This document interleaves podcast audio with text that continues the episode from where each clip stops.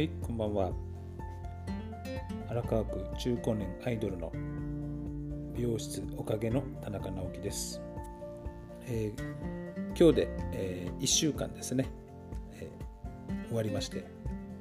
今帳簿をつけたりレジ指名をして終わったところです。明日から月曜日火曜日は連休で、まあ、ちょっとマラソンしたりしようかなと思ってます。まあ、今週お客さんと話して会話の中で、まあ、よくね、えー、田中はちょっと変わった人に声をかけられることが多くてですね、まあ、先日も、えーまあ、住んでると近くのね大きい駅なんですけども、そこら辺歩いてると、まあ、その駅でよく変なちょっと変わった人に声をかけられます。この間も、えーまあ、ロシア系の女性の方なんですけども、まあ、急にね、えー、日本の国旗をいきなり手渡されたり、それがあのふつか連チャンでですね、えー、ありまして、ふつかめなんかはお店の中に自分のお店の中にいるのにガラッと入ってきて、で僕にまた日本の国旗を渡すんですね。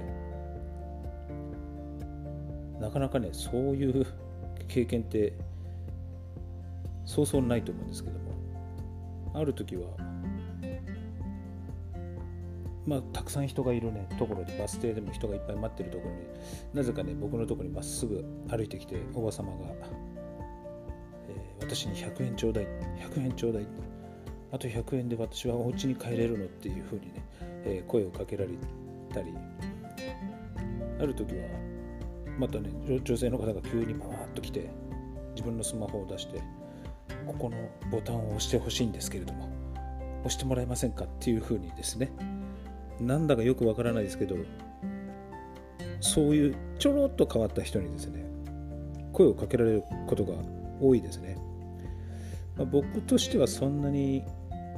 声かけやすそうな、ね、雰囲気は醸し出してないんですけれども、なんだかねガードが緩そうな感じに見えるのか、割とそういう風にね声をかけられたりします。またそういうね、少し少し変わった人に声をかけられて、こんなことがありましたみたいなのがあれば、またここでねちょいちょい報告していきたいなと思います。えー、今週いっしゅうかんもお疲れ様でした。荒川区中高年アイドル田中直樹でした。